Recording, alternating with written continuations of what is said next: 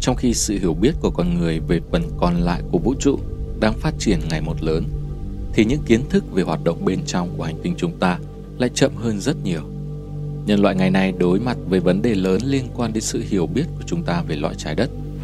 Chúng ta biết rằng trái đất tạo ra từ trường từ trong lòng đất của nó hàng tỷ năm qua, nhưng lại không hiểu tại sao hành tinh này làm được điều đó như thế nào và làm sao từ trường có thể tồn tại lâu đến vậy.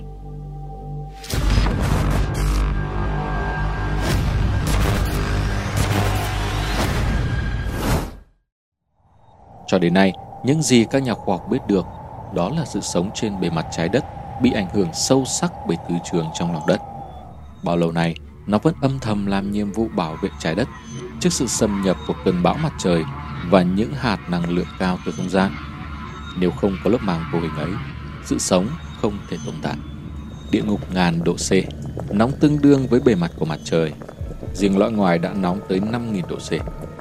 Sâu hàng ngàn km trong lòng đất ấy đã tạo ra lõi sắt nóng chảy, sinh nên từ trường khổng lồ, bảo vệ trái đất và sự sống của nó. Sao Kim, hành tinh được xem là khắc nghiệt nhất Thái Dương hệ, vì từ trường rất yếu hoặc không có, nên trở thành hành tinh chết, không có sự sống, là một minh chứng cho thấy từ trường quan trọng như thế nào. Vậy hành trình đi vào lòng đất bắt đầu từ khi nào? Quá trình ấy khó khăn ra sao? Đến nay, nhân loại đã thu được những hiểu biết gì ở thế giới bên dưới những đôi chân của con người. Hãy cùng chúng tôi lật mở từng vấn đề. Kế hoạch điên rồ chưa một quốc gia nào thực hiện của Liên Xô.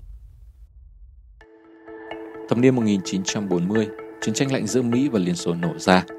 Cuộc chiến không đổ máu trên chiến trường kéo dài 4 thập kỷ đó đã mang đến cho nhân loại rất nhiều kỳ tích vĩ đại nếu xét riêng lĩnh vực khoa học kỹ thuật. Liên Xô một mặt ghi tên mình là quốc gia mở ra kỷ nguyên khám phá vũ trụ, một mặt trở thành quốc gia tiên phong trong hành trình giải mã lòng đất. Năm 1962, một năm sau khi Liên Xô trở thành quốc gia đầu tiên trong vũ trụ đưa người bay ra khỏi ngoài không gian. Chính phủ nước này thành lập Hội đồng Khoa học Liên ngành nhằm triển khai kế hoạch điên rồ mà chưa một quốc gia nào trên thế giới dám thực hiện. Thâm nhập lòng trái đất, chạm đến điểm gián đoạn Mohoro V6 trên thực tế vào năm 1957, giáo sư địa chất học, nhà hải dương vật lý học người Mỹ Walter Mang, thành viên của Viện Hàn lâm Khoa học Quốc gia Mỹ, là người đầu tiên đề xuất Project Moho. Project Moho khi đó được miêu tả là nỗ lực khoan sâu vài nghìn mét xuống đáy biển Thái Bình Dương để lấy mẫu vật liệu từ lớp phủ của trái đất bằng cách khoan một lỗ xuyên qua lớp vỏ trái đất đến điểm gián đoạn Moho Rophysic, còn gọi là Moho. Tuy nhiên, 10 năm sau ngày đề xuất, dự án này vẫn không được Quốc hội Mỹ ủng hộ với lý do không khả thi. Tại sao lại khoan chạm đến điểm gián đoạn Mohorovičić? Điểm gián đoạn này được đặt tên theo nhà địa chất người Croatia Anrija Mohorovičić, sinh năm 1857, mất năm 1936. Ông là người đầu tiên đề xuất sự tồn tại của điểm gián đoạn vào năm 1909 Điểm gián đoạn này đánh dấu ranh giới giữa lớp vỏ và lớp phủ của trái đất.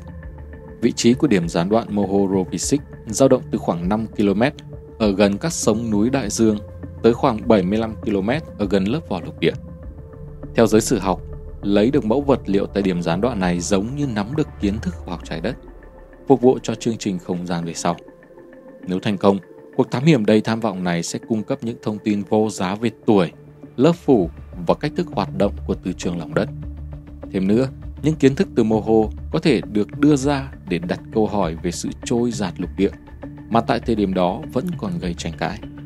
Vì thế, đề xuất dự án mô hồ của Mỹ đã khoan đến ranh giới này qua đáy biển. Đây là một trong những điểm mà lớp vỏ trái đất mỏng nhất, bởi điều kiện công nghệ thời đó không cho phép thiết bị khoan chịu được độ sâu và nhiệt độ tương ứng trong lòng đất. Do đó, những nỗ lực khoan đến ranh giới của điểm gián đoạn Moho Rovisic trên đất liền là điều không tưởng. Tuy nhiên, khác với Mỹ, Liên Xô rất hăng hái với kế hoạch không tưởng này.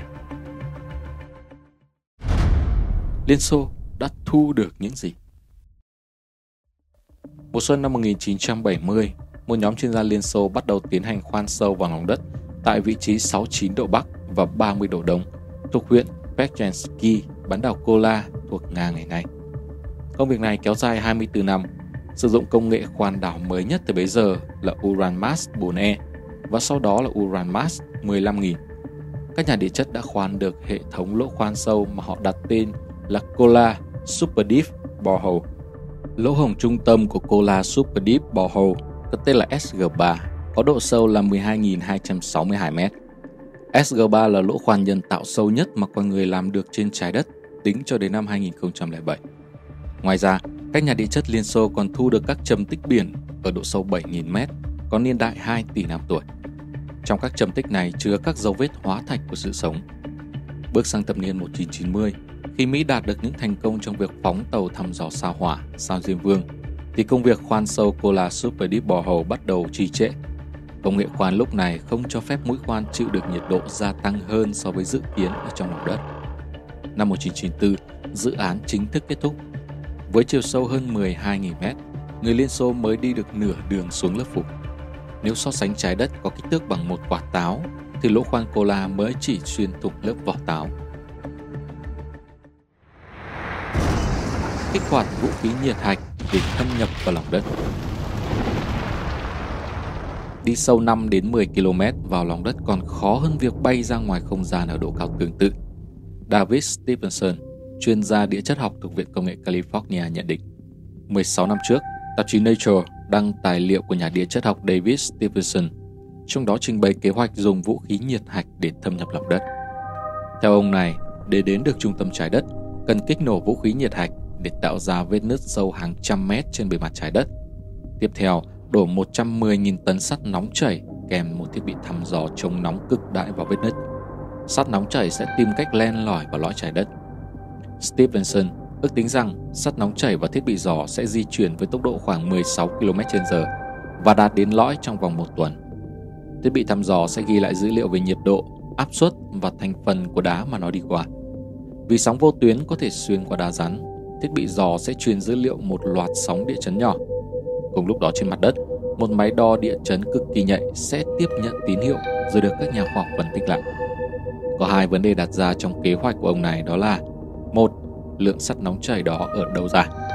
Hai là chúng ta có thể sản xuất được thiết bị có khả năng chống nóng hàng ngàn độ C hay không.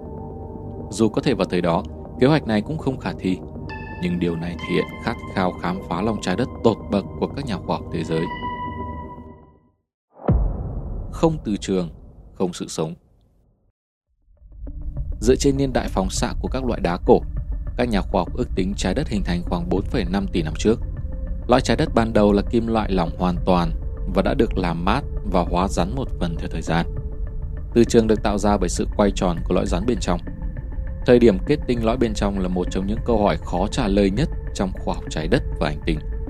Hiện các nhà khoa học đang tiếp tục nghiên cứu sự tương tác, trao đổi giữa lớp lõi và lớp phủ, cũng như sự thay đổi động lực bên trong của trái đất, nhằm tìm hiểu cách thức và thời điểm từ trường được kích hoạt để bảo vệ sự sống trên hành tinh.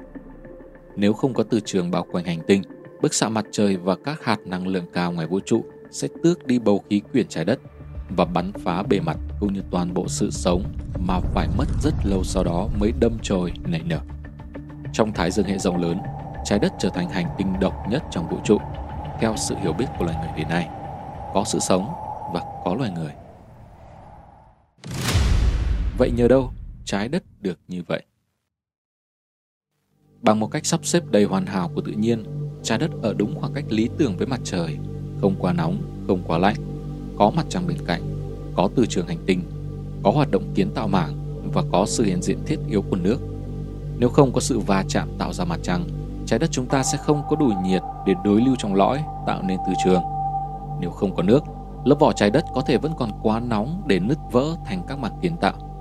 Đổi lại, nếu không có lớp vỏ gãy thì quá nhiều nhiệt sẽ bị giam giữ bên trong lòng trái đất, đến một lúc nào đó sẽ bùng nổ khổng lồ. Tóm lại tất cả các yếu tố sống còn này đã tạo nên một hành tinh xanh có sự sống đặc biệt bậc nhất trong vũ trụ. Chỉ riêng trong hệ mặt trời của chúng ta, các nhà khoa học đã cho thấy sự khác biệt khủng khiếp giữa trái đất và sao kim. Lại một lần nữa chúng ta nhìn vào sao kim, hành tinh khắc nghiệt nhất của hệ mặt trời.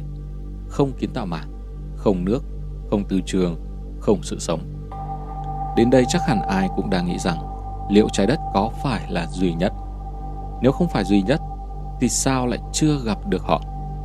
Và các bạn có tin vào sự tồn tại của sự sống khác ngoài trái đất hay không?